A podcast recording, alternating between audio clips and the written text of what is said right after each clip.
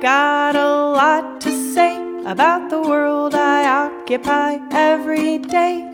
But when I say what's on my mind, I find I piss people off. You're listening to What the Folk, real talk and raw tunes for revolutionary times.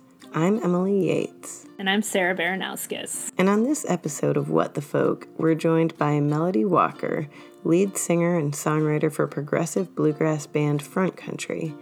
Paste magazine called her an outspoken force in bluegrass who routinely calls out the sexism, racism, and injustice she sees in the world. One of the, the biggest things that I've sort of learned in like trying to do more anti-racism work internally in the last few years is like the, the radical notion that what if when people of color talk about their experience in the world and they talk about white people being racist, what if that did apply to me? What if that was about me?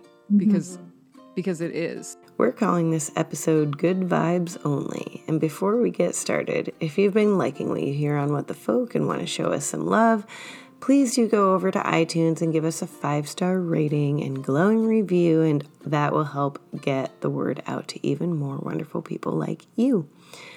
Now, a brand new song from Front Country's brand new album, Impossible World. This one is called American Dream. Running on credit, but the shipping is free. You're free to believe in the American dream.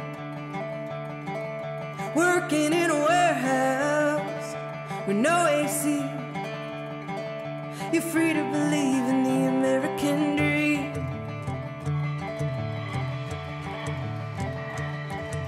Dying on a man now, living in a screen.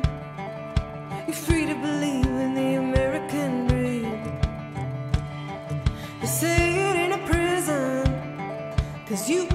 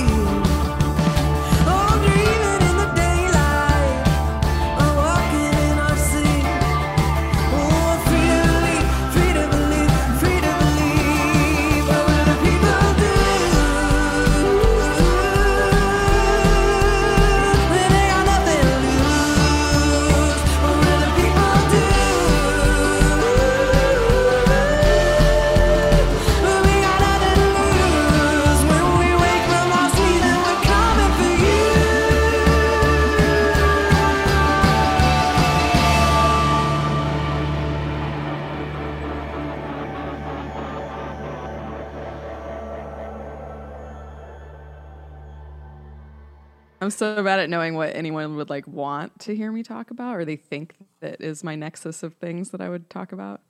Well, maybe we can flesh that out here today. We can talk about what is Melody Walker a subject matter expert on, because I feel like there are a lot of things. Yeah, we can talk about all these things though. I'm down. Nothing's off limits. Um, and you probably know more about what you think I would be good at talking about anyway. So appreciate you. Oh, I miss you, Emily. Oh, good to I see your miss you face. We've been texting this time, but we haven't like zoomed. I know. I was telling Sarah the last time I saw you was like at like January second, I think it was, like the very beginning of the year when we were like 2019 was insane and 2020 is going to be so much worse. We have no idea why, but it will be. Well, there was like the Iran war thing at oh, the Oh, yeah, very that beginning of the year. That was just like the appetizer. Mm-hmm.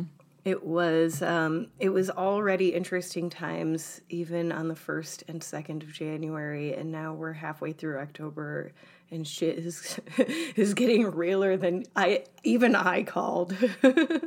I was I was thinking, y'all, if you if you want, we could make like bad predictions for for what is going to happen because this is going to air apparently right after the election. That could be fun just to make like just predictions that there's no way that it's gonna it's gonna be a thousand times crazier than whatever we say. I mean, I've never really been very good at predicting what happens with politics, but like I feel like right now, literally anything could happen. So any prediction we make—I mean, who knows? So We could just go with like super outlandish ones. Like, why not? Shoot. I for mean, the aliens are definitely coming in- in the new year, if not before. Did you see my uh, my new cover photo? I found No. this thing on this like new age QAnon. Oh wait, yes, I did. Facebook, and it was their cover photo, and I stole it because it was so good. Yeah, it's like Lum- like Lemurians meeting with President Trump. Like, Le- Lemurians, because he's, a yes. light worker. Yeah, oh yeah, that whole thing. that's fun. That's some fun, fun shit. Ooh, it, So, it like, would be fun if it weren't if they weren't serious. I know. That's the thing. Is so much of what's going on right now would be hilarious if it wasn't real. like whoever is watching the reality cheaty TV show of what's happened of Earth right now, because I feel like there has to be somebody watching. They're like, oh my god. It was like that episode Yeah. of the Lemurians. Yeah, the That episode of South Park where their um, Earth is just a giant reality TV show. Are we are we like wasting all our good material right now? We're getting we're getting all of all of our theories in the in the net of of wacky theories. Um, yeah, so time travel is definitely a thing, and I think all of the future time travelers are just like really good at not talking about time travel, or else they get committed. So maybe maybe the next few months, maybe the day after the election is when time travel, uh, the time travelers reveal themselves. They think that Trump is a time traveler.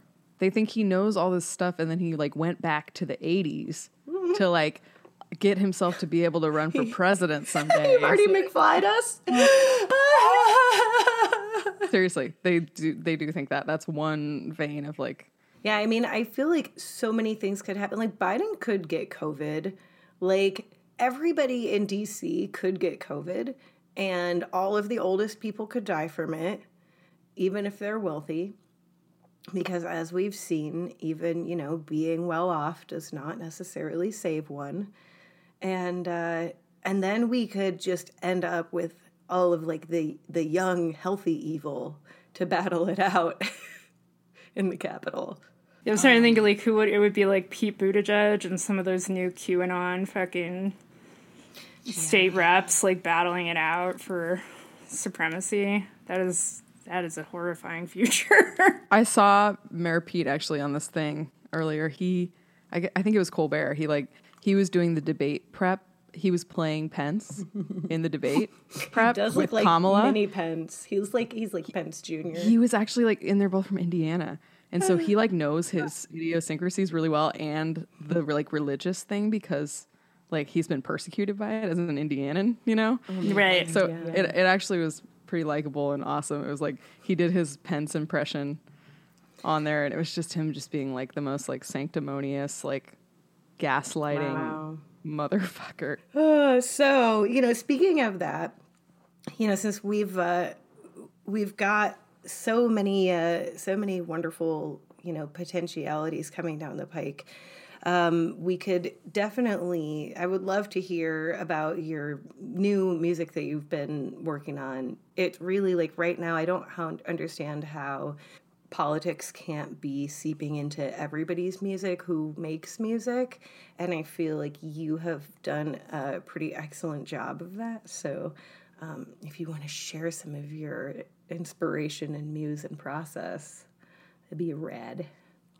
Yeah, I've always wanted to be like a protest songwriter, um, but you know, it's a it's a skill. It's a really hard thing to do to write a song that is like preachy, but also doesn't turn people off or something. Mm-hmm. I don't know that people can hear, if that makes sense. Mm-hmm. Um, so I've just been plugging away at it for years. You know, trying to write message songs, protest songs. There's, you know, I don't really know what a protest song is. Like I think most things are protest songs because like I'm a feminist and the personal is mm-hmm. political. So I don't really know where to draw the line there. But Yeah. um, I've just been practicing it, trying to find where that line is, where my voice fits into it. And I feel more secure, you know. I'm in my mid 30s, I'm just hitting my stride Power and years. yeah, I'm I'm feel like I am just not afraid to be myself and write the songs I want to write. I can be like pretty frank with my songwriting and not have a lot of pretense uh, or even poetry really. I don't like I've always felt like poems and songs are very different animals. And I hate songs that are poems. I just think they're so tedious and you know they're wordy they don't sing well because what looks good on a page as a poem is just so different than what sings well and i think songs you know do better with simpler words kind of getting to the heart of the matter being colloquial with their language um, and and it's a fleeting medium too so you kind of you have to be able to hear it right away. You have to get the message right away. And it can't be something that's dense that you have to like parse through. Some people like songwriters like that where you want to go back and listen to it like a million times to get the message. That's just not me. That's not what I do. I want you to like hear what I have to say. I mean, I literally wrote a song about that, which is our latest single Broken Record, which is just like if I sound like a broken record, you ain't heard me yet, you know. So Yeah, I love that song and the whole album, which I feel really lucky to already have listened to a lot of times and loved. when this comes out, it'll be out. It comes out on October 30th.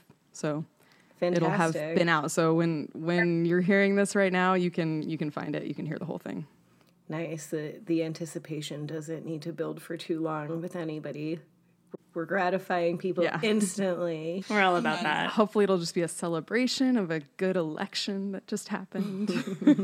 um, we yeah, we're we're here from the past to to talk to you wherever you are on November 4th, I guess, is when this is coming out. Yeah, it'll be a real special What the Folk Wednesday, that's for sure. The the day after election day is a uh, a scary day now for all of us to think about where we were last time. So, where were you guys? I was at work, mostly talking to my students. I'm a librarian, and at least in my previous position that I had at the time, I supervised the student staff. So it was it was really interesting talking to like younger millennials and Gen Z. I felt like they were just so much more informed about things than the folks around my I'm 38 around my age and felt like I could have better political conversations with them about what was happening. And it wasn't even like a because they leaned a certain way politically. They just had a better sense of like they can see through all the bullshit because they've been raised in a more I think they're more like digitally conscious generation. They were like, why didn't she campaign in Michigan? Why did she campaign in Wisconsin? Instead of just being like, I'm a rich white liberal and now I need to go to therapy because I just realized racism exists. Things have never been this bad. Yeah. Which I just, I really hated seeing those reactions. It was very embarrassing. So that was what I was doing mostly, was just on a college campus where people were really silent and you felt this heaviness in the air. But um, it was also, folks were having a lot of good conversations that day. Yeah, I was in um, Oakland at the time, and uh, I was around the educated, financially secure white liberal demographic.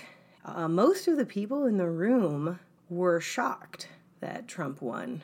And I was more unsettled by that almost than by the fact that he won because I had been driving around playing shows and doing various things around the country with you know with Iraq vets against the war and you know various actions around the election and I had seen like nothing but Trump signs everywhere. And I had not I'd only seen Hillary signs in Berkeley and Burlington Vermont and Ithaca New York. Um, all of the beautiful liberal bastions right? And and uh, you know, but the whole rest of the country was covered in Trump. And so I I just remember being very um, bothered by how taken by surprise everyone was. And there was or actually there were a couple of kids in the room who were like young teenagers i think 13 14 maybe. And um, one was a non-binary kid who was freaking out. And they were just like he's going to do the conversion camps and I need to leave the country right now. I felt like they were the only the only one like reacting appropriately and everyone else was just like stunned. And um then and, but then we also in California legalized weed that day and that's when I wrote the I wrote a song the next day to express my frustrations and have still stayed frustrated. we were on a Southwest flight from from Nashville to start a tour in Seattle when the election results were coming in, right? So we had like the free Southwest TV cable news, you know, on your device. So everybody was watching the returns come in and like and it was an evening flight. So it was just like when it was all happening. And it was such a weird experience being in, you know, on a commercial flight with a mix of people. Um, several of them, you know, were clearly watching the returns come in on Fox News Channel. And you know other ones were watching MSNBC or whatever other or CNN whatever whichever their thing of choice was. It's kind of interesting to see that because it was definitely this like very somber feeling in the plane people looking around with suspicion at each other you know like who did this did you do this mm-hmm. um, walking off the plane was like a freaking funeral in Seattle because mm-hmm. I think we got off the plane at like midnight you know it was when it was like pretty sure that that it was gonna go that way. The the flight attendants had been handing out all these extra cookies, like free Oreos for everyone as it was happening. Like they saw like the the vibe was heavy for sure. And then and yeah, we we slept in a hotel room and like woke up. I think I cried and I was just really happy to be on the West Coast though because I had mm-hmm. just moved um, that year to Nashville and uh, and then suddenly it was like living in this very red state with Trump as president and was like, oh, is this like dangerous? Was this a bad move? I don't know. You know, people have been living. It's probably fine. It's Nashville. It's a blue dot. You know, um, but it did sort of change my feelings about it, and and it felt good to be on the West Coast. It felt safer, and just like maybe we could talk about it with people and decompress. So we played that day after the election. We played a show in Bellingham at the Green Frog, Tavern, which doesn't exist anymore, mm. sadly. A lot mm. of places aren't going to exist. They closed before this, there. though. Yeah, it was a great spot. They used to have really epic grilled cheese sandwiches. Um, mm. And we played a show there, and it felt really good to to be around people just kind of grieving, and we were trying to lift people up. I, I gotta say though, I, I have to cop to having some of those sort of liberal feelings of shock, you know. I was definitely shaken awake by the Trump presidency and the subsequent conversations around sexism and racism and all that stuff, um, I still had a lot of stuff to learn. I went to a very hippie liberal arts college, you know. I thought I knew my shit. I didn't know anything. And so it it did start me on a journey of of just realizing why certain people didn't feel like this was any different than it had been in America um, before and really sitting with why I felt like it was different and why other people didn't feel like it was a different level of oppression at all. And um, I think that's the most powerful thing that that people have learned from this. Hopefully. Well, I appreciate that you did that work. If my like saltiness comes out towards a certain type of liberal, it's just because I'm very frustrated that four years into this, some people seem to see this as an aberration. They don't seem to want to learn the lessons from this and they don't want to tangle with the systematic problems. And they seem to think that voting for Biden is going to make all of this go away.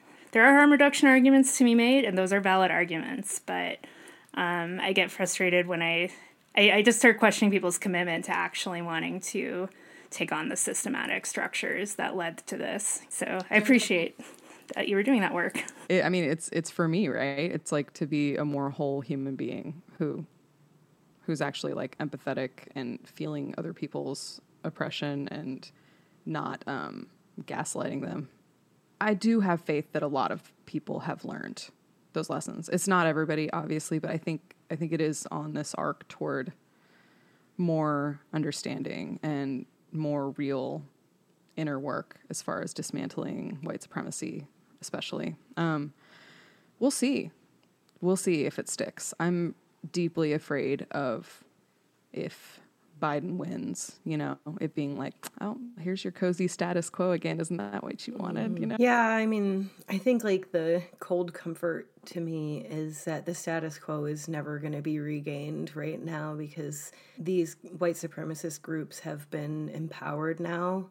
And also, climate change is accelerating super hard. So, you know, the I think we're just gonna have to brace ourselves for I think a lot of the divisiveness that's been intentionally sown for the last few years specifically even though it's built into our nation's fabric divisiveness you know? But it's been so aggressively um, exacerbated over the last few years that it's going to take a lot. You can't just put that back under the surface it's it's it's there now. The pot's boiling over, and whether Biden technically wins or not, I mean, as we recall, Hillary won the popular vote, so we're witnessing the the covers being pulled off like so completely from our system and it's not going to be possible to put them back on after this. I have no idea what it's going to look like if people try to do that. Yeah I, th- I think you might be right that it uh the cat's out of the bag. Everybody kind of like sees the problems there, and and it can't it can't go back. Like it's we're at this place where we really have to either choose to do the work to like make our democracy a real thing finally that mm-hmm. actually represents anyone or choose to let it fall because it doesn't work just to sweep it under the rug. So it's like either we're just going to like you know let the empire run its course like really quickly into the ground or we're going to like actually change something which I hope I mean I don't even know how we do it, but electoral reform is obviously like the number one thing that would make this possible, you know. Um, and it's a first past the post system, and it's two party rule, and that's just kind of how it works at the higher level. And we have to change that. And so hopefully, hopefully that can be part of the the conversation about okay, what how do we make our democracy real? It's really interesting to think about like how our votes count and how our electoral um, how our electoral system works and the way that it was it was actually never intended to work for everyone. It was always intended to silence um, the voices of the most oppressed and elevate the voices of the oppressors.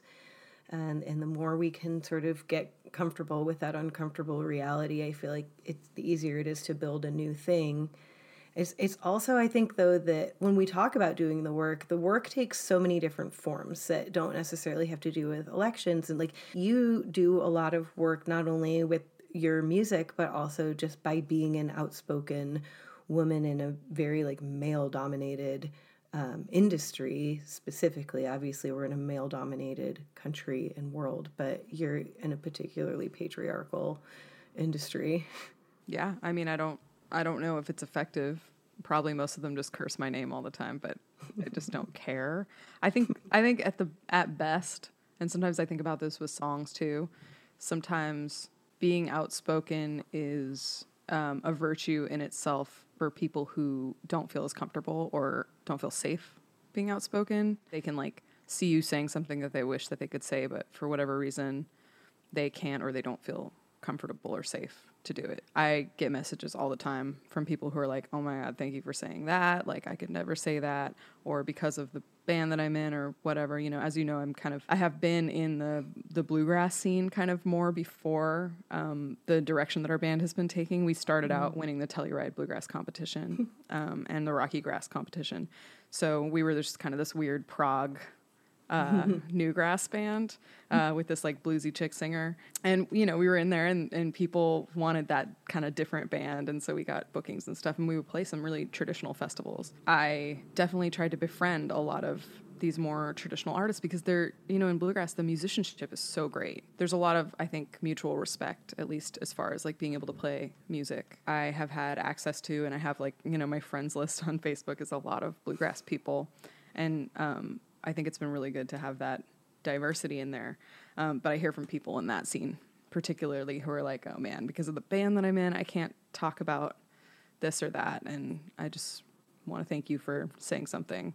They just, people get a kick out of it, I guess. I'm sure you've gotten that too. Yeah, I definitely have, and I think it speaks volumes to just like the nature of these of the music industry in general. That there are people who feel like because they're in a certain group that they can't speak out. They just can't. It's terrible because if everyone who had something to say did speak out, then none of this would be able to be stigmatized because it would be so visibly regular. And I get it, I definitely get it. I get messages from people saying, like, because they're afraid of some kind of reprisal, they can't say anything, or because they don't want everyone to hate them. And I'm just like, cool, I'm fine if everyone hates me.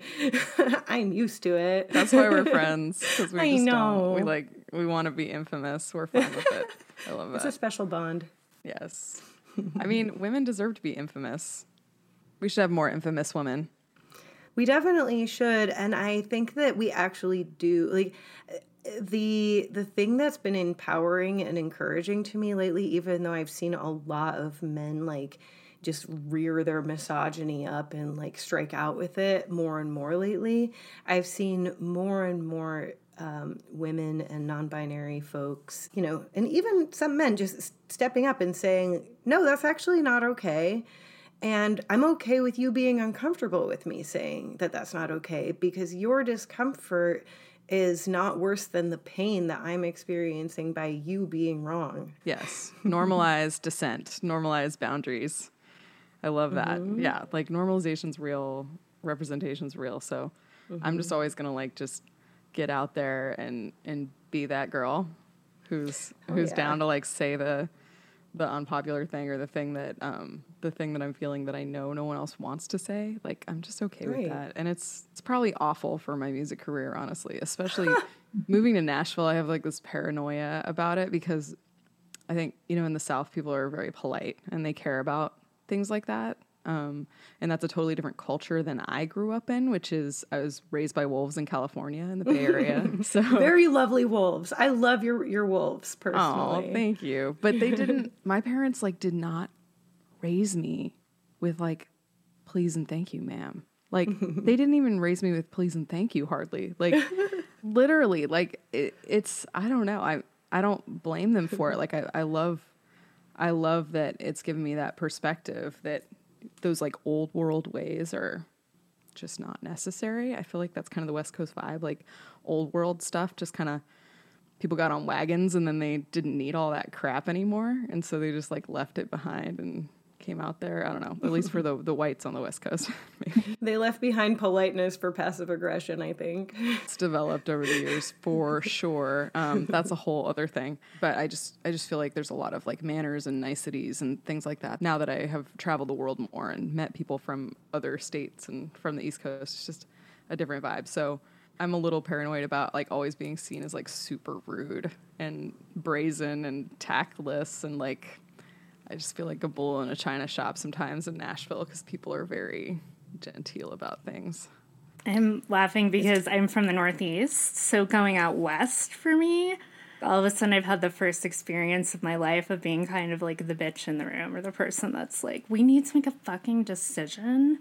I've been accused of being like an East Coast person on the West Coast because I think I think I am like a little harsh for for even West Coast people. Like they're like, "Are you sure you're not from the East Coast? Because you're kind of mean." yeah, no, you're great. You would fit right in in Syracuse, you know. And where where I'm from, sarcasm is a term, a form of affection. You know, if I'm not being sarcastic with you, it means I don't like you enough to try.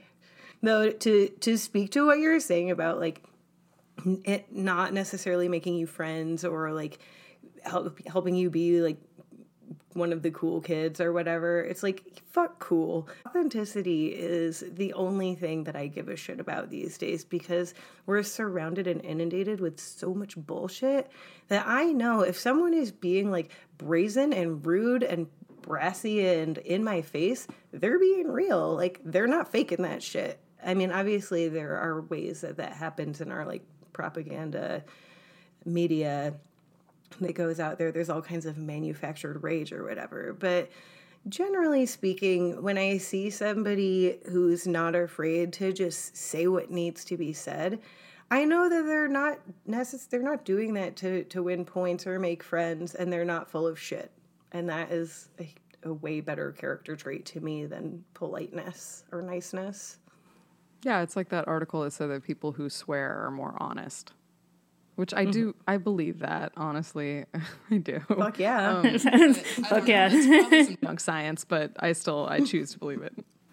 That's awesome. Um, kind of speaking to the authenticity thing, and also you moving to Nashville and being kind of in the sort of new country and roots scene. If that's kind of where you'd place yourself, I think there's a lot of interesting stuff happening in that scene though right now. Whether it's folks like Orville Peck or like um, there's a lot of great female songwriters coming out in country right now. It does feel like there's this sort of cool indie like country scene that's kind of come as I don't know if it's a reaction to pop country that seems a little more inclusive, a little more progressive, and a little more class conscious, which is what original country music was a very class conscious genre for sure. It's poor people's music written by poor people. So I'm curious if that's been your experience at all or if um, you kind of align with any of those artists. Well, there's always the performance of class, too, in Yes, country. That's true. So some of these people that you might be thinking of, and I'm not going to name names because again, I moved to Nashville. I am here to make friends, um, and I'm I may be brash, but I'm not stupid.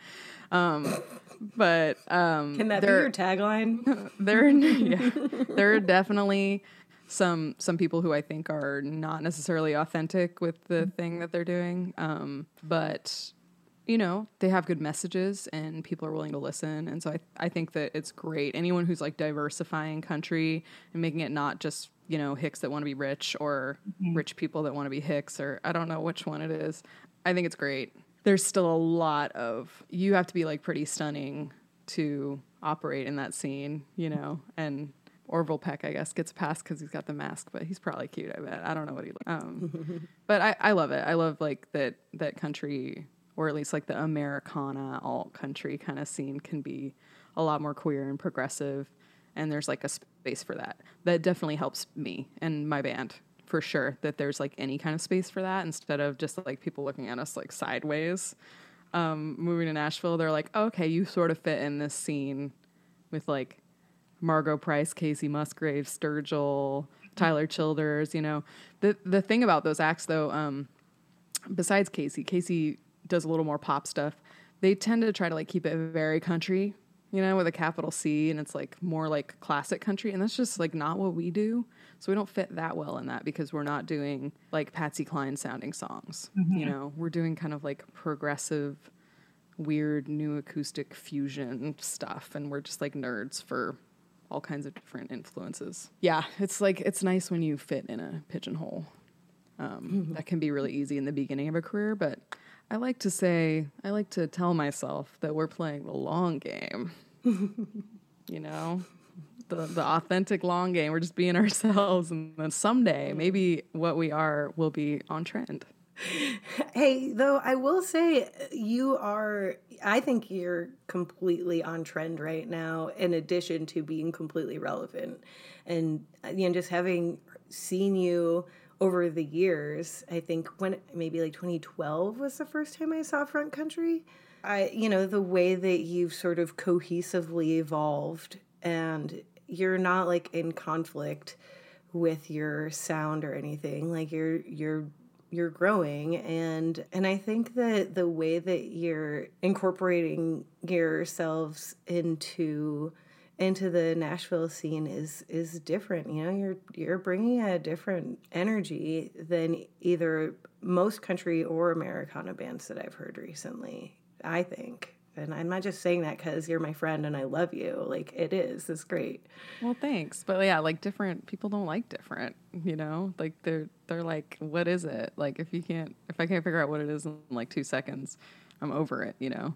So, I mean, again, maybe the long game is where it's at and and that will like just be so great that we're like this like category of one someday. for for now, I think it it has sort of put us in this like nether region. We're just like too eclectic for most people. They like don't know how to explain us to their friends. And it's like, are you going to listen to something that your friend tells you to listen to? They're like, this is really great. I can't explain it to you though. No, you're not going to listen to that. You don't know if you're going to like it. You have to have like a hook. I think you are definitely I think you're like ahead of a lot of curves though just by like trying to zoom out. You're not trying to like just look at what needs to happen to make yourself successful right now. You- I mean, do you feel like that's giving you more freedom to be authentic by not by just not necessarily expecting what you do to come across to everyone? Uh, yeah. Oh yeah, yeah. Obscurity is great for creativity because you can do whatever you want. I can attest to that. So our new album is called Impossible World, which you could take a lot of different ways these days. It just happens to be a line in one of the songs, but I like it because it, it has many entendres. Entendre. I can't do that reflexive R in that word. I can never do those. So our new album is Hail Mary Pass sort of thing. You know, we found ourselves sort of in this like plateau sort of situation where like we had nothing to do but just be creative and see what happened. There's literally no expectation that this is going to like bring us any more commercial success than we've ever had, but we just kind of said fuck it and did the album that we wanted to do. We had like no rules anymore for instrumentation. Yeah, we're really proud of it. I think we made something really special. I have no idea though if it's just gonna confuse the shit out of everyone. And yeah, I don't know. I think it's good, but it's I don't I don't know how to explain it to anyone, and I don't know if it's gonna hook people in in a way that that they're ready for right now. I don't know. That's sometimes the most interesting art, though. If someone described an album to me as I don't know how to describe this, but I think you'll like it, that would personally hook me. But I'm a former music writer and I like eclectic stuff, so I'm sure you'll find your audience. It might it might take years for us to to find those people. We'll see how it goes. We'll see if there's a music industry also like next year. It's so hard for me to think of like, okay, yeah, we're gonna like plan the next album's gonna like build on this one. It's like it's like what is there a next album? I have no idea. Everything's so unclear. Yeah, what is that experience like right now? I mean, I know a little bit through Emily and other musicians, but just what's your experience been like living in the uncertainty of the music industry right now? My experience is a thousand times better because I'm on unemployment right now. And I think if you ask me that when unemployment runs out at the end of the year, if things don't get better, if there's not some other kind of assistance um, and universal health care, all of the things, yeah, I think uh, the stress level will be very different than it is right now. Right now, I'm chilling. You know, we we've been getting unemployment and getting paid to sit around and like create stuff, teach ourselves like mixing and audio engineering. Um, I've been learning Ableton, which is super hard and not like any other DAW, and I've just been teaching myself stuff. I, I taught myself Adobe Premiere. I've been learning how to like edit video and stuff. So I'm I feel more self-contained than ever as a artist, but I feel very unsure as well. So I'm adaptable. I know I can adapt, but it's really hard to see. We were making our entire living off of live, as most artists have been. It's kind of like the remaining pillar of any kind of money in the music industry. So most people were having to tour for over 80% of their income, and now that's gone. So we need another paradigm, and I'm not sure what that is because everything else has been demonetized. Well, it's interesting thinking about that as far as, you know, when we're looking at what kind of world we're trying to build and that we're going to end up having to build. I think a lot of it is going to have to do with what we put value on and how we get those things. And is it going to be about money or is it going to be about skill sharing and barter and community? Um, you know performances. You know if you if you have a small community and some people play music and they play music and the community cooks for them. And they you know it's like i feel like that kind of model is going to end up being the more prevalent one that we see moving forward especially if this pandemic and the next one aren't um, responded to a lot better. Of course, we're going to have a whole lot of chaos because of just the electoral politics aspect, let alone COVID. The way that folks have been innovating and sharing and um, and performing and like I haven't been as good at it as many have, but you know the way that I've seen you do it and a lot of other folks, it's I think it's the the new paradigm is shaping unintentionally right now.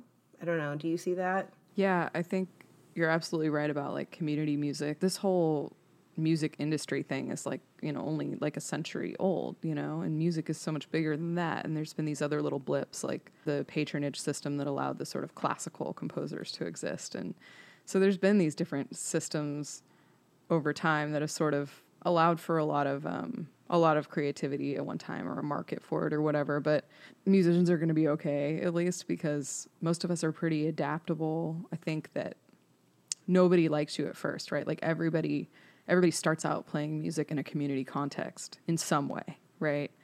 Like, yeah, sure, some boy bands are thrown together, you know, like through LinkedIn or something. I don't know. Um, but, you know, I think most musicians come from a context of knowing what that is to play for their supper, whether it's like playing some indie house show or playing, you know, around a campfire if you're like acoustic musicians, playing a square dance, you know. There's all these community contexts. So I think I think we'll be okay. Everybody knows the music will go on, obviously.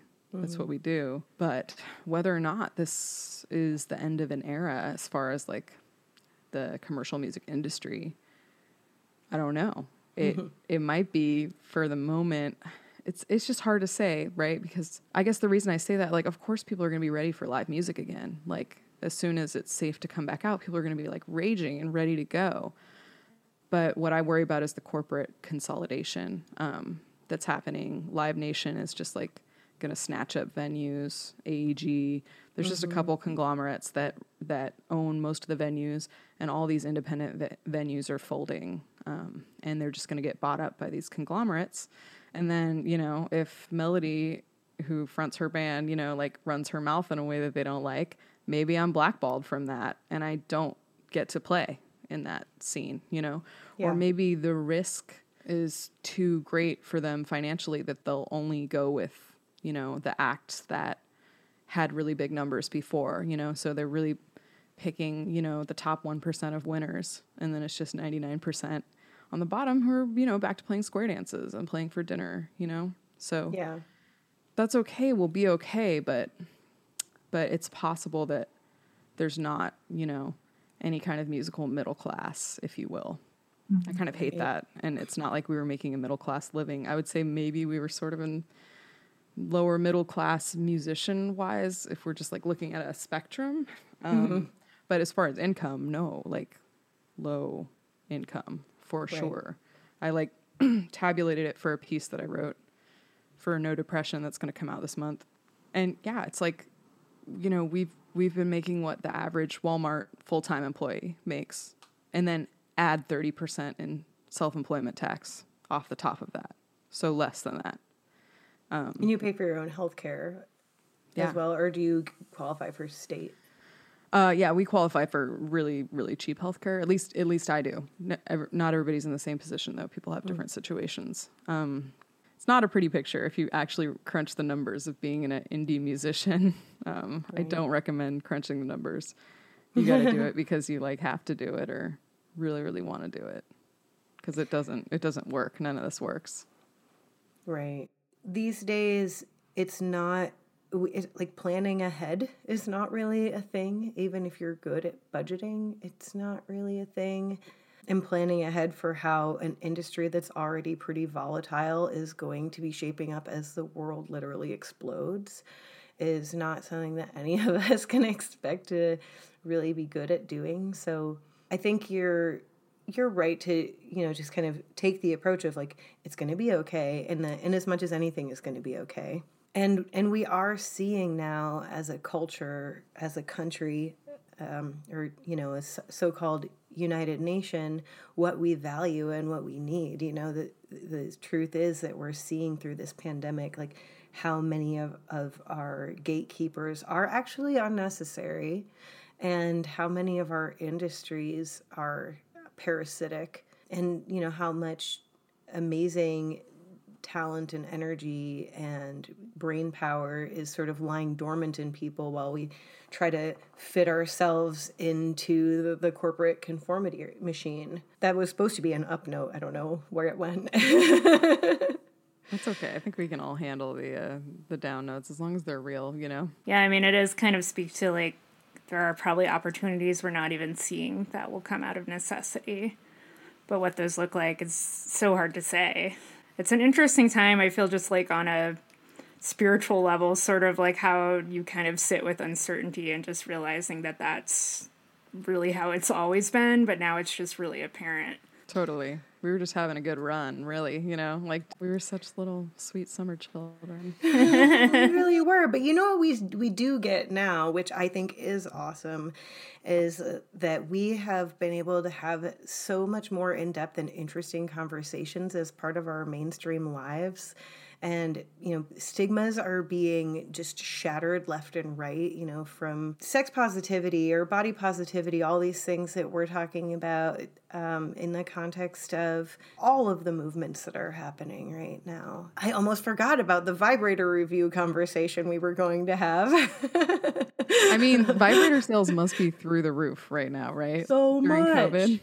I don't Okay, I haven't looked at the numbers, but they have to be. I'm sure it's a thriving industry. Do you know they make a vibrator that you can actually um, Bluetooth connect to your music and it will vibrate to your music? And I feel Oh, like girl, Front that's like- Country should definitely brand some of these. That's and like five Sell them at your merch table when you finally have a chance to tour again. that's like But on your website. technology. but um, I know, I know. Well, I got one. I got one five years ago as a as a thank you gift for playing Bawdy Storytelling. yes, I think It was about five years ago. Yeah, it, yeah. That's how I found. it. I was like, "What? This is a thing? This is amazing!" Yes. Amazing. As I understand it, I have, I have extensively researched these products. Okay, and that company, which by the way, I won't name them, but they are a company who I bought a very expensive small vibrator from that instantly stopped working and charging, um, and it was very expensive. It was way too expensive. Um, I think, yeah, it was like an eighty dollar bullet vibe. So I think people know who I'm talking about right now. I'm very cross with them, and they're Canadian. And um, Okay. this company also makes that product that you're talking about and a bunch of other Bluetoothy ones that everybody, all the reviews say that they're like the co- connectivity sucks and it just like drops out all the time. And it's like they're just not doing a good job, whoever they are. That that should be technology your- should be improved. Yeah, I mean, maybe that should be your COVID uh, next phase of COVID project is like develop a functional Bluetooth vibrator that is both small and powerful and dependable. I mean, if my Bluetooth speaker works a couple rooms away from my phone, surely. One would, you would think think, so. Like this is the way to change I don't the know. world right here. Maybe it turns out that our pussies are like Faraday cages. That would make us even more magic than we already Right. are. First of all, second of all, like I feel like we just need to experiment until we get it right. All of the world's resources, at least 50% could be devoted to working on this technology and there would still be plenty for healthcare and education and we just would have to stop the wars. That's all. Yeah. But like more less wars, more orgasms, right? Right. I mean, you're speaking to my San Francisco little baby heart, you know? Like, this is, what, this is what they were talking about back in the 60s. Man. Exactly. And we're still talking about it now. Yeah, yeah, I worry about the war machine for sure with Biden, for sure. It's problematic. Harm reduction reasons, obviously still voting for him 100%. But yeah, we're just going to have to like be on our toes and like and keep our liberal friends on their toes to keep fighting, you know? Like if you want to do it in the pussy hat, that's fine, but just get out here for the anti-war protests. Get out here for, you know, to keep it going. Um, yeah, we gotta we we have to keep pressure on them. I'm hoping I'm hoping that the polls are right and it's going to be a landslide, but um, we can't chance it, obviously. So it's if it's a landslide, landslide, then there's only so much they can do. That's why it's got to be a landslide. So I mean, this isn't that relevant because I know it's coming out the day after. So maybe you guys know things, but maybe you don't know things. Even worse, maybe yeah, I, I hope that if you're listening to my voice right now, you know what the result of the election was. And it's not going to be a drawn out process. I, I wish that for you with all my heart. I wish that for my future self. Yeah. Our future selves, hopefully, will be like, oh, that was an unnecessary thing to worry about. But Yeah, well, at least we have each other, right? I mean, at a distance. It's so sad. But I, I do really appreciate it. I, I love how like I feel like more people are are talking and doing like podcasts like this like and people are be- being involved that maybe wouldn't have thought that they had time for it before, you know? Like Yeah. people have time on their hands for projects. it's definitely a good time for creativity and self work. If there's any upside to all this, it's that Oh, totally. humanity Yeah, I think- needed more of mhm. both. So, paying attention to their mental health more, which is a really big upside of this. I heard your interview about sort of trauma stuff and and as someone who hasn't experienced trauma, that totally resonated with me that like I feel like this is more traumatic for people who don't have the tools, who hmm. who haven't really had to had to deal with something like this, you know. I think all those people are gaining a lot of empathy. I think for people who have anxiety, who have trauma, who have autoimmune things, you know, anybody who finds it hard to go out sometimes. Um, Like all of us are sort of feeling that way now, and it's it's really good to have that empathy. So I think we'll be able to talk about this stuff a lot more, and we'll be able to accommodate each other and you know have adaptable accommodations for various people. Where if you can phone into a meeting, let's do it. If you can do a Zoom, if you can do it over an email, do it. You know, mm-hmm. Mm-hmm. time is precious. Yeah. And I, I actually, from the beginning of the pandemic, I think the thing that occurred to me that was that it felt like everyone was on deployment together now. Like it had the energy of when I was during both of my Iraq deployments, it was just sort of this tense energy. Um, you never knew what could happen. Um, you don't know if you are actually going to survive the day or the year. You know, your leaders are all uh, idiots and assholes who don't really seem to know any better than you do what they're doing. You know, and then getting out of the military, there was a, a lot of you know, everyone I know was traumatized in some way, whether or not they recognize it. And now it feels like everyone in the nation knows what it's like uh, to to just be completely shaken and completely freaked out, and have to just accept that you might not make it through this. And it it's I know it sounds kind of dark, but at the same time, it's like I feel like some solidarity a little more these days, more than I maybe did before. Totally. Yeah, I hope we can come together. I mean, that's what we need to do. Like in a real way though, not just like, oh, Biden wins and now we're unified and puppies and rainbows. right. Yeah. Like in a real way. Like we have work to do. Let's get together. Let's do it.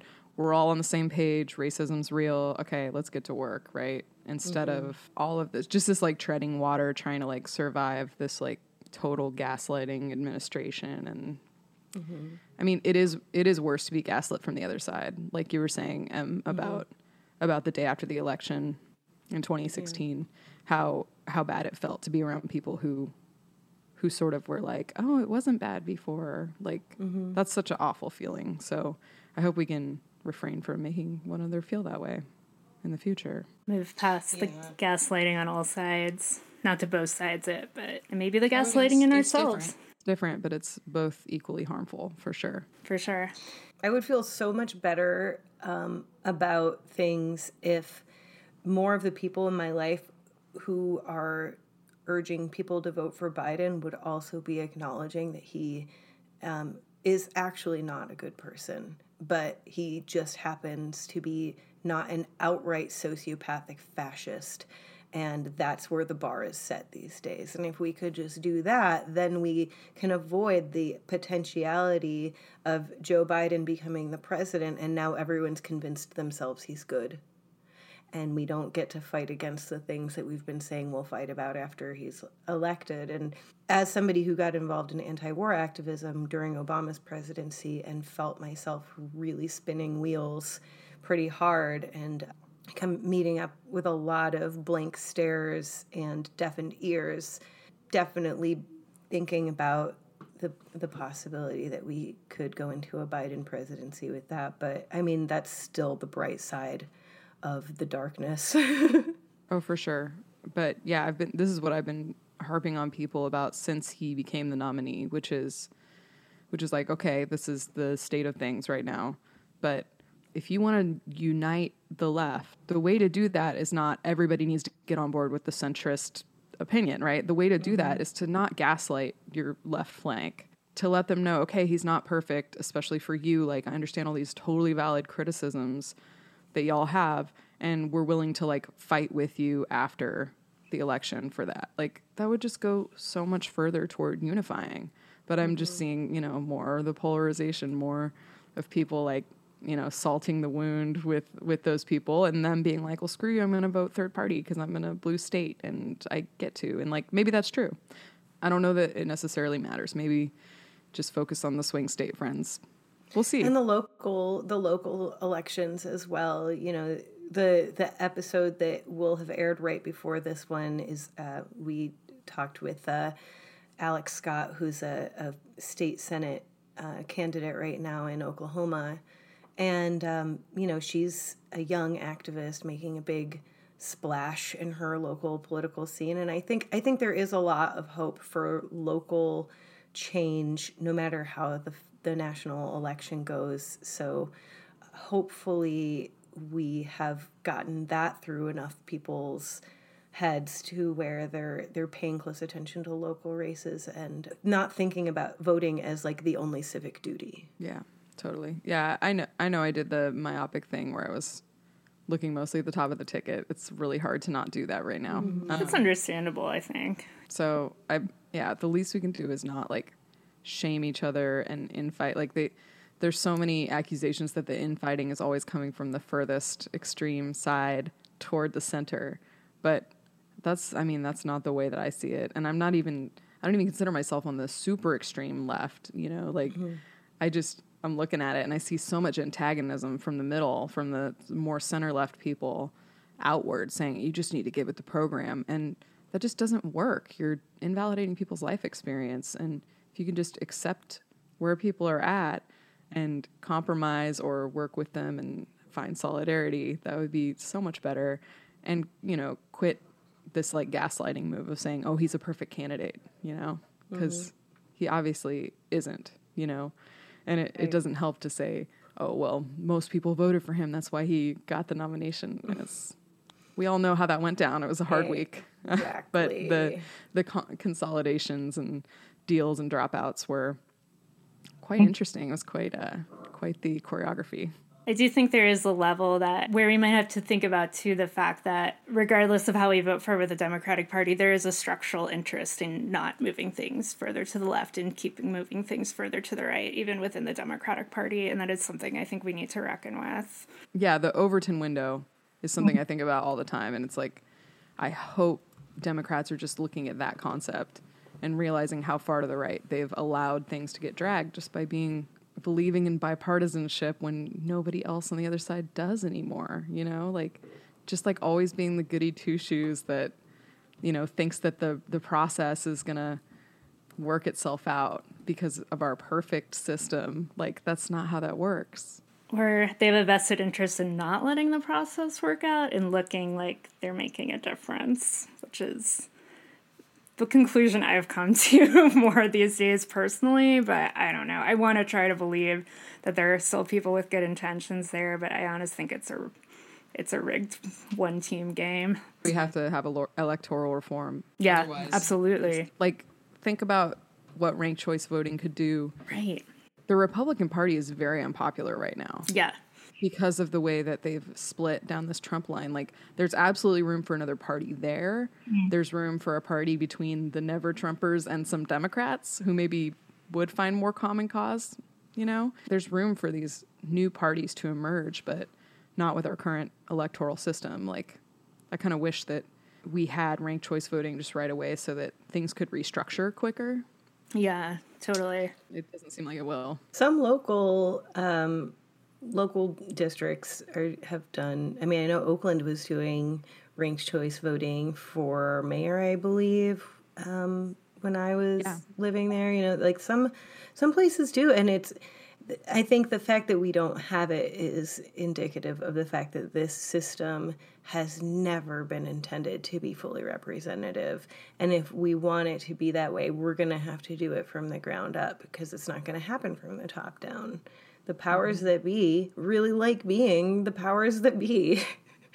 and they have the ability to stay there right now with the way things are. So, with like, a couple of tweaks if the car can break down you know a few miles further from the dealership they're down for that they're not going to fix it and they're definitely not going to replace the car We like car metaphors for politics on this podcast. I just remember. Down i don't even I'm like down for cars I'm so down. My mom owns an auto body shop, so I grew up grew up around cars. i don't think i knew that that's awesome. You Didn't know that really? no i don't know My somehow mom's just a badass. yeah i knew she was a, a badass for other reasons i didn't realize that was one of them Yeah, yeah. She she runs an auto body shop, Walker's Auto Body, and um, and my aunt is the painter, and my other you know quote unquote aunt Dina is the other painter. So it's two female painters on the one side of the shop, and then. Uh, my uncle is a body man. My various cousins have worked there. My grandma used to be the receptionist. It was like very much a family business, and it, it still is. Um, That's awesome. so I I feel lucky to have grown up around that and such like super strong female energy. Like that's probably why I am the way that I am today. It definitely is for sure. i'm so glad you are the world is a better place for it Aw. Shut up. It's no, you are. Yeah, well, fierce women win, and they help other people win too, even people who are not women. And I wish that more more folks understood that. When we all win, we all win. You know, it's like not a hard concept.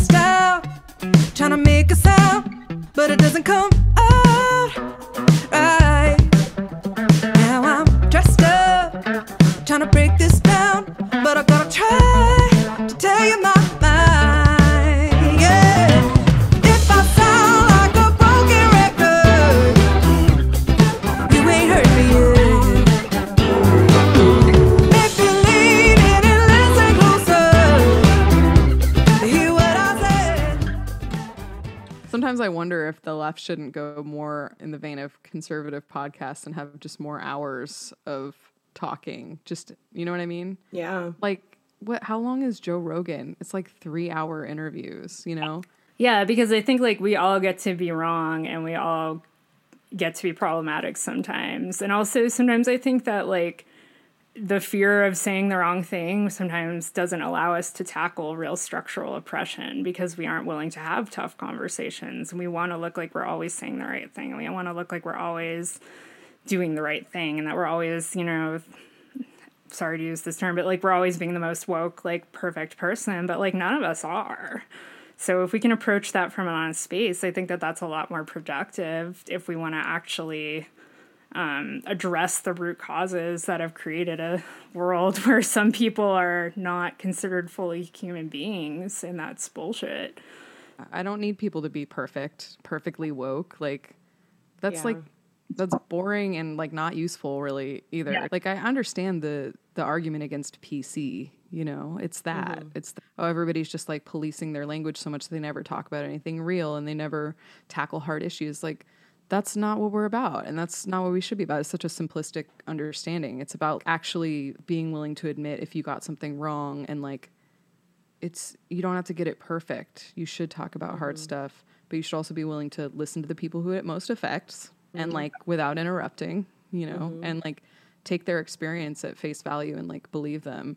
That's what it takes. I think But yeah, it, it really, I know for me, like I've had to come a long way in my awareness of the ways that I speak and act that are fucked up. You know, I had to unpack and unlearn a lot of misogyny and racism that I did not even realize was there, both from like the military and just growing up in the United States, because it's just as much a part of this nation as red, white, and blue. Yeah, it's like the humility that it requires to be able to say, you know what, I was wrong. I fucked it up. I have friends who will write posts about white people, and I completely, you know, about white people do this and that. And of- and the first time I started reading that, I was like, well, not all white people do that, right? And my brain mm-hmm. had that thought Yeah. and found a way to frame it so that it wasn't saying that and and and I didn't even realize it at first until I started seeing it more and being like wait a minute like part of doing this work is not fe- not defending myself every time I start to feel attacked um, by by truth. And instead to look and say like oh so how does this apply to me? And how can I not keep doing it in the future?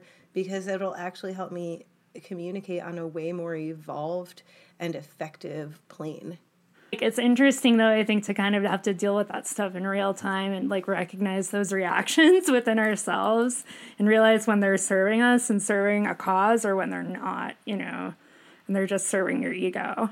the one of the the biggest things that I've sort of learned in like trying to do more anti-racism work internally in the last few years is like the, the radical notion that what if when people of color talk about their experience in the world and they talk about white people being racist what if that did apply to me? What if that was about me? Because because it is eventually. Like in some in some way like what if what if i am still holding on to racist ideas? Like what if? Because i am. Like definitely i know that i am. Um and you can only fix it if you admit that there's a problem you know? And like yeah so much um i totally resonate with that. Like be able to say oh yeah that's those other you know racist white people and not mm-hmm. me. And of course of course it's like all of us. Like white supremacy is is a system that we're indoctrinated into and mm-hmm. we all play ball and we all benefit from it um, mm-hmm. if we fit into the dominant paradigm. And and it's okay. It's like not with a value judgment. This is what we're born into. You just have to actively fight against it in every moment and be aware of all the facets of it and be trying not to be that in every moment. And you're going to fail sometimes. And you have failed you have hurt people's feelings you've been un- unintentionally racist sorry to say but mm-hmm. and you're going to do it again too no matter how woke you get. And like understanding all that is like is a really good step. It's like liberating you know? I'm not i'm not here to say like oh this you know the self-help version of anti-racism where you should do it because it makes you feel great it's like Right. it's not that's not what it's about No. but you will become more human though and more empathetic and more um, able to have meaningful conversations with lots of different kinds of people instead of just like your own bubble and that's all i can say for that Yeah, and be more effectively anti-racist, which is the goal. That's you know we're not necessarily trying to uh, make friends with with anti-racism, and we're not necessarily trying to like look at ourselves as though we're as though we're perfect at it. Um, we're just trying to look at everybody like we're on we're somewhere on a spectrum of learning. We're all somewhere on a learning curve, traveling and trying to get to a place where we understand things the best we can before we die, you know? Totally. And it's not like this arc of progress or anything. It's like I could still, you know, make some racist mistake that like I would think would be so far back in my journey or whatever, you know, like just by not thinking or being vigilant about it.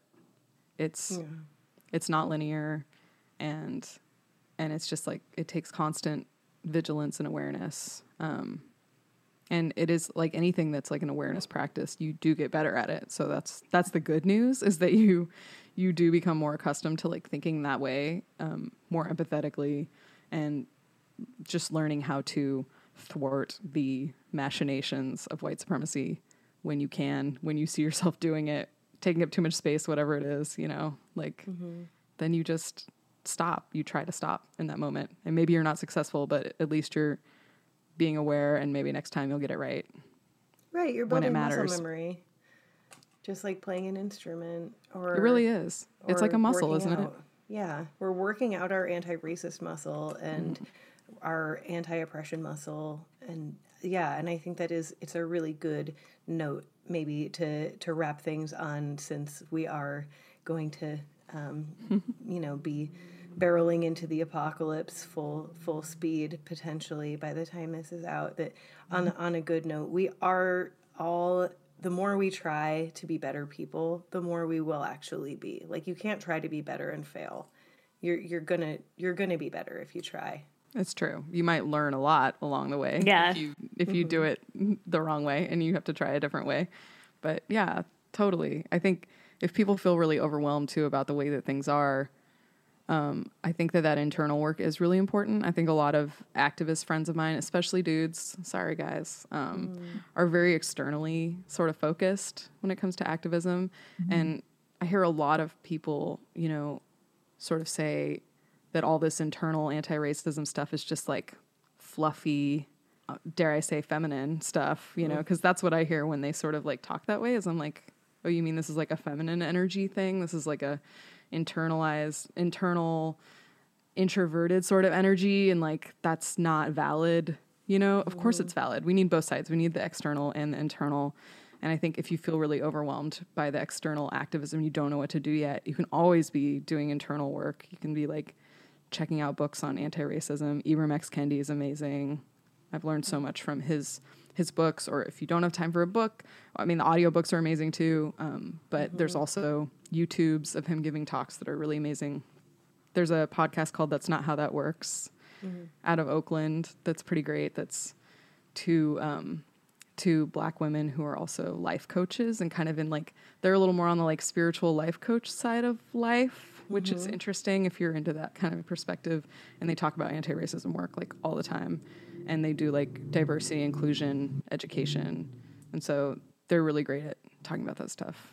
Um, I've just learned so much in this time and doing the internal work uh, absolutely is going to help your external activism for sure because we have to get it together and if we can't like be together as humans because we're like accidentally like stepping on each other's dicks because because we're like bumbling around and we haven't done our work to figure out like how to coexist together and not be perpetuating systems of oppression at all times with our actions like if we can't if we can't do that we're not going to get it together to to do activism together exactly here's to not stepping on each other's dicks Yeah, it was so nice to meet you. So that was a great conversation. I enjoyed that.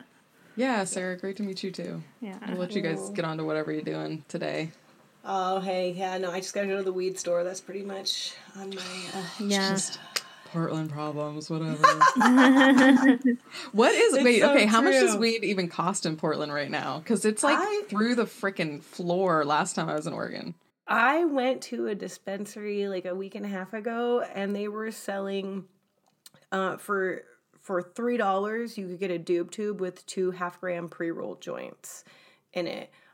Six dollars for a gram of weed. That was or three dollars. Sorry, three dollars for a gram of weed. yeah we saw uh, and it two dollar dollar fifty decent. cent grams in eugene last time we were on tour Yeah. in eugene which is probably a year ago um Yeah. but however it had fucking seeds in it like literally i don't know if it's the hemp market is fucking with shit but like y'all have like fucked up the fucking sinsemilla that people have been working on since the damn 70s like fucked up somebody fucked up We need to get Seriously. on that. Fix the weed. Well, fuck. Here's to good weed and valuable people and making the world a better place. At least now, at least Mike Pence's fly has a Twitter account, so we can follow that. When Yeah. exciting tired. do you guys want to make bets like do you think he has corona Mike because he looks I mean, not good His pink eye I thought not he good. tested negative, but I don't know if But you have That- like two weeks after that shit. to, That's true.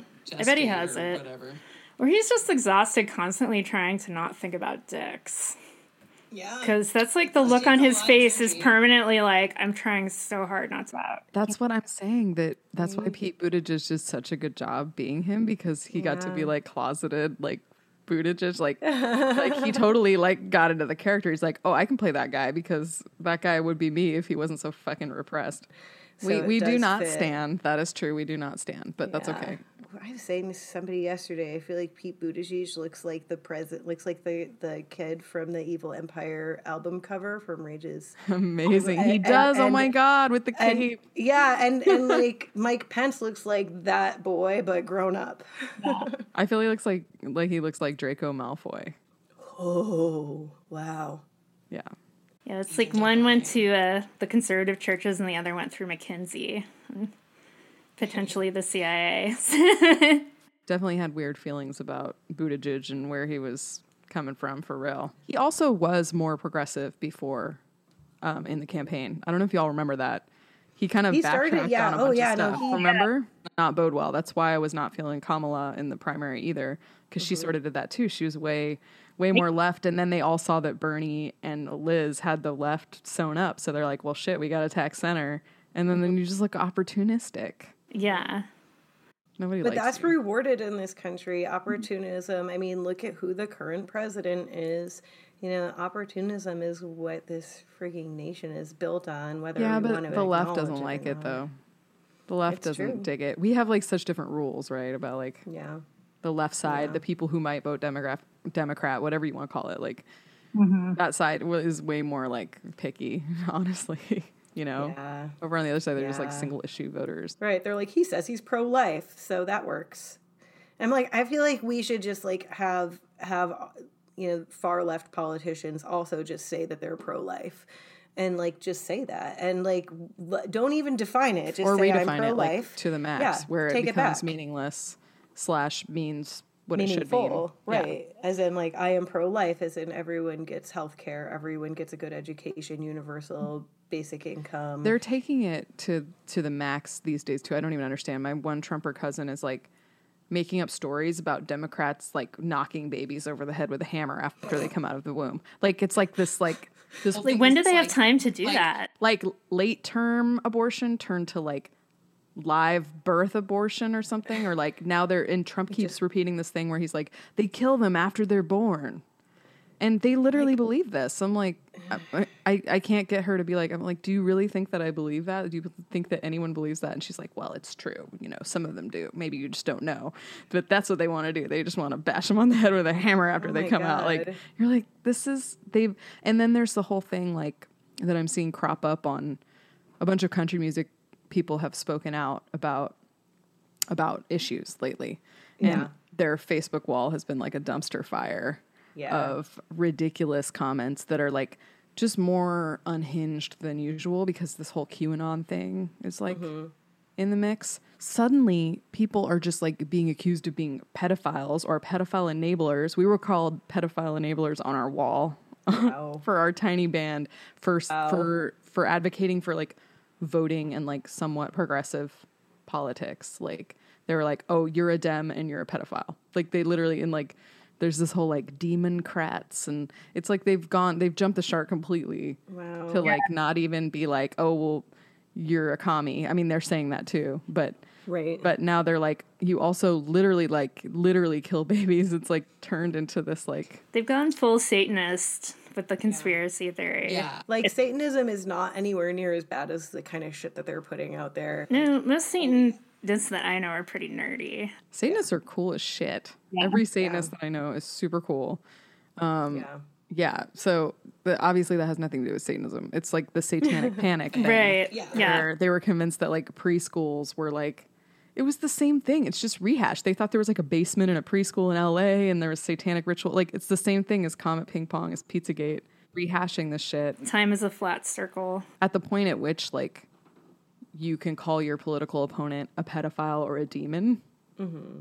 like we've you know we've reached the point of like dehumanization and you mm-hmm. could literally do anything you could justify any kind of violence you could justify kidnapping a governor of a state Yeah, that shit that happened today. Which like- is probably not going to be the first time. Like, you know that there's other groups who are like, oh, noted. Cool. We'll do that better.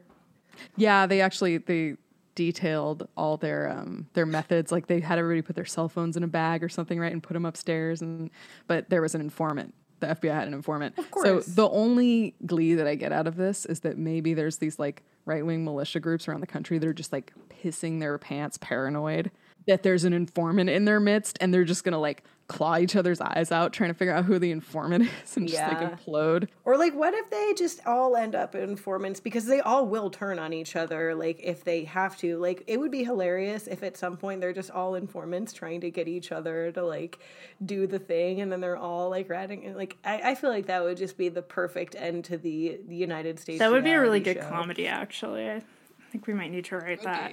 Let's make it. Is there a comedy got like that? I'm trying to think. I know there was one about like about like ISIS in the UK from a while ago. I didn't watch it though. Maybe I should. Oh yeah, like Four Lions. That's so good. It's so so good. Chris Morris is a genius. Definitely gonna watch that maybe tonight. Um, yeah. So we need an American version of that basically for like militia. I think it would be hilarious.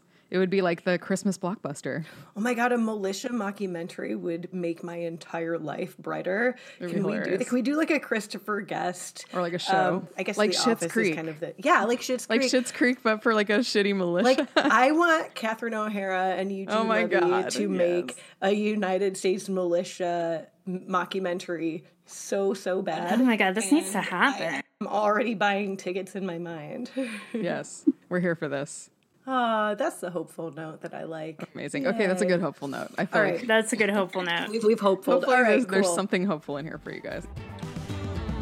If I wrote you a letter sealed it with a kiss. Mm.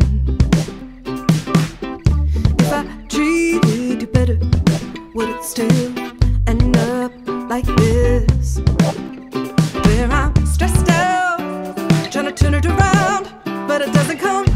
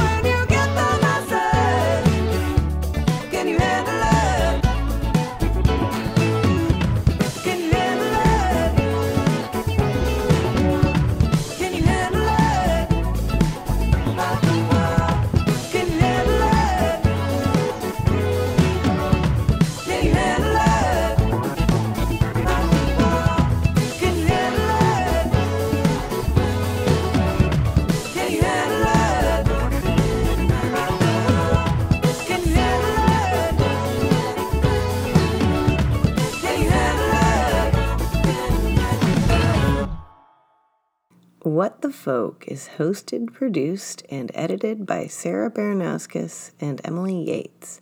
The opening song is In a Major Key by Emily Yates. This episode's guest has been Melody Walker, and the featured songs were American Dream and Broken Record by Front Country. For show notes and links, go to whatthefolkpod.com. You can follow, subscribe, and share us with all your friends at What the Folk Pod on all the socials, and we hope you do. Till next time, stay safe and take care of each other. Thanks for listening.